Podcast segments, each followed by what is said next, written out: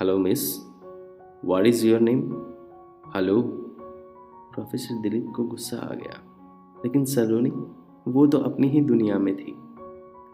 डिम्पल ने सलोनी के हाथ मारा और आरुषि ने उसका फेस घुमा दिया और वो झटके से खड़ी हो गई। What is your name Dilip Singh ने फिर से रिपीट किया। सलोनी कुछ बोलती, इससे पहले बैक साइड से आवाज़ आ गई। काली परी! और पूरी क्लास हंसने लगी। ये आवाज़ कुछ शरारती लड़कों की थी। दिलीप सिंह ने क्वाइट वर्ड यूज़ किया और फिर सलोनी की ओर देखा। आपका ध्यान किधर है? और आप यहाँ स्टडी के लिए आती हैं या सपने देखने? Now get out of my class Saloni अपना बैग लेकर क्लास से चली जाती है। कुछ देर बाद आरुषि कैंटीन में आकर सलोनी से पूछती है, क्या सोच रही थी मेरी प्यारी सलोनी?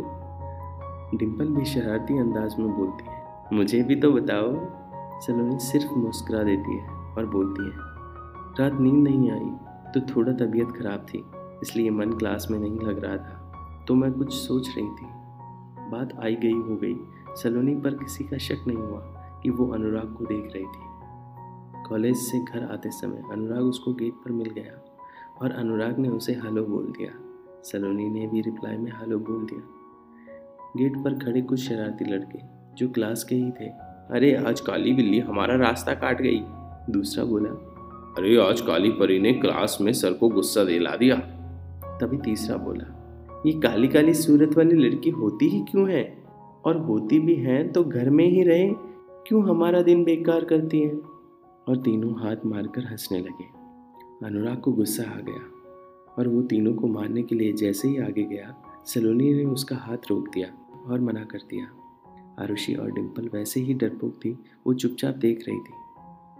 सलोनी को फ़िक्र थी कि बिना वजह से हंगामा होगा और फिर उसका कॉलेज आना बंद हो सकता है।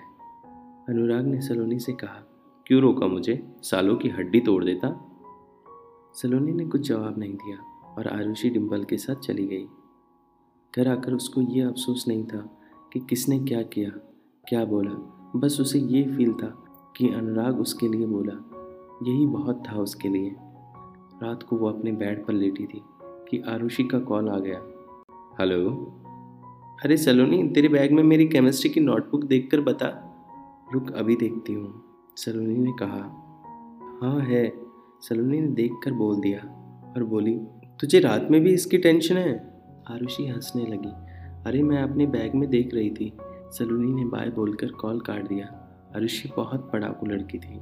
अगले दिन सलोनी ने नोटबुक आरुषि को दे दी। क्लास स्टार्ट थी। आज डिम्पल नहीं आई थी। आरुषि और सलोनी के पास अनुराग आकर बैठ गया।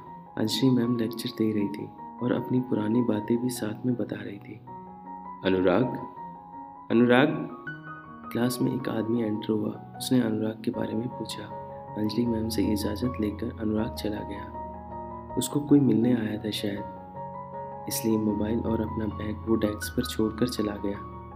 आरुषि ने अनुराग की कॉपी लेकर उसको पढ़ने लगी। वैसे भी अंजलि मैम की बकबक बहुत कम सुनते थे। स्टूडेंट्स, सभी अपने कामों में लगे रहते। कौन सुनता उनकी सालों पहले की बातें? आरुषि अनुराग की कॉपी में लिखी गई शायरियों को देखने लगी। सलोनी ने वो तो नहीं देखा, लेकिन शायरी के नीचे लिखा नंबर ज़रूर याद कर लिया। नंबर अनुराग का ही था, क्योंकि अनुराग शायरी लिखने के बाद अपना नेम, एड्रेस और नंबर ज़रूर लिखता था।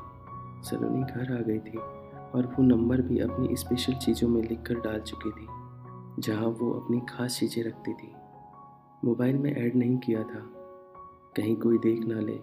सलोनी ने अगले दिन एक सिम खरीदी और उस सिम में सिर्फ़ अनुराग का नंबर ऐड किया। डबल सिम का मोबाइल था नहीं उसके पास। उसके पास कीपैड वाला ही था। हर रात वो सिम चेंज करती और अनुराग को कॉल मिलाना चाहती, लेकिन फिर रुक जाती और कॉल नहीं करती। एक रात उसने हिम्मत करके अनुराग को कॉल लगा ही दी। घंटी जा रही थी। तभी अनुराग ने कॉल उठाया। Hello?